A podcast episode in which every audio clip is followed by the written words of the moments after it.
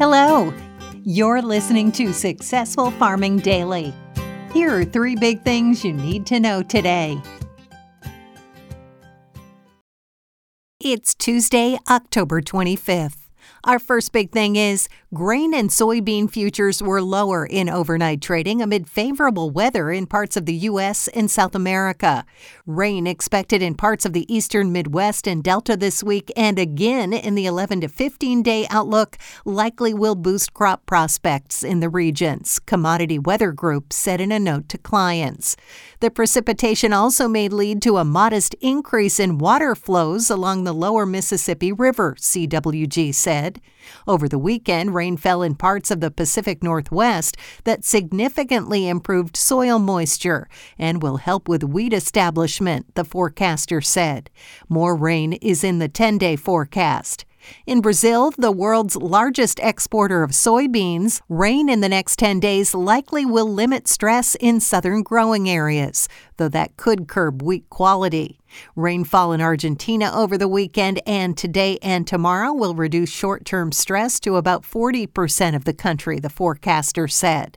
Still, some weather models are calling for stress to build in the southeastern half of Brazil's corn and soybean areas and in three fourths of Argentina's growing regions, CWG said in its report.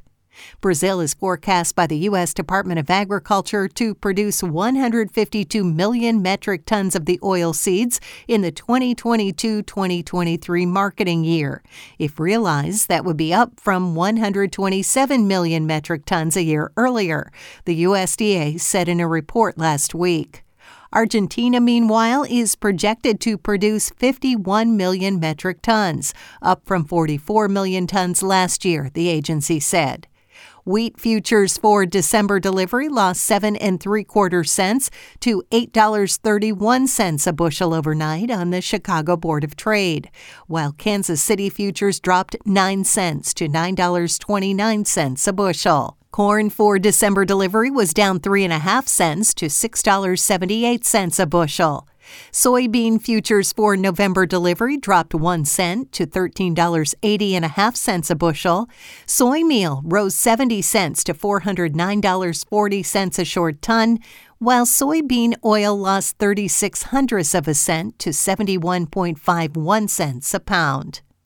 Next up, inspections of soybeans for overseas delivery jumped week to week, according to the U.S. Ag Department.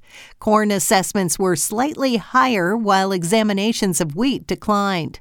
Soybean inspections rose to 2.89 million metric tons in the seven days that ended on October 20th, up from 1.92 million a week earlier, the USDA said in a report. The total also was up from the 2.57 million metric tons assessed during the same week last year. Examinations of corn for offshore delivery improved to 470,623 metric tons from 459,696 tons last week, but was down from the 634,864 tons inspected at the same point in 2021, the agency said. Wheat inspections, meanwhile, dropped to 125,582 metric tons from 233,937 tons a week earlier, and 197,479 tons a year earlier, the government said. Since the start of the marketing year on September 1st, the USDA has inspected 7.6 million metric tons of soybeans for export, down from the 8.6 million tons assessed during the same time frame a year earlier.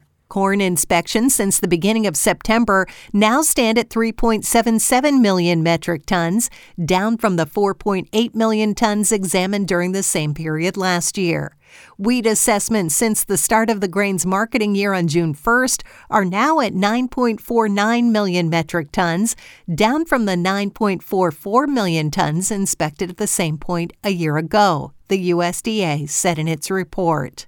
And finally, dry weather is expected in parts of the southern plains today, which could create elevated fire conditions, according to the National Weather Service. Wind gusts in southwestern Kansas are forecast from 40 to 50 miles per hour today and tonight, the NWS said in a report early this morning. Relative humidity will remain low. Still, some showers are possible this morning across parts of central and southern Oklahoma, and showers are in the forecast Thursday afternoon into Friday morning. Strong to perhaps severe thunderstorms may occur, especially across southwest Oklahoma and western North Texas, the NWS said. Further east, wind advisories have been issued for much of Oklahoma and parts of Arkansas. Winds will be sustained from 15 to 20 miles per hour, with gusts of up to 45 miles an hour expected, the agency said. Thanks for listening. Follow more news on agriculture.com.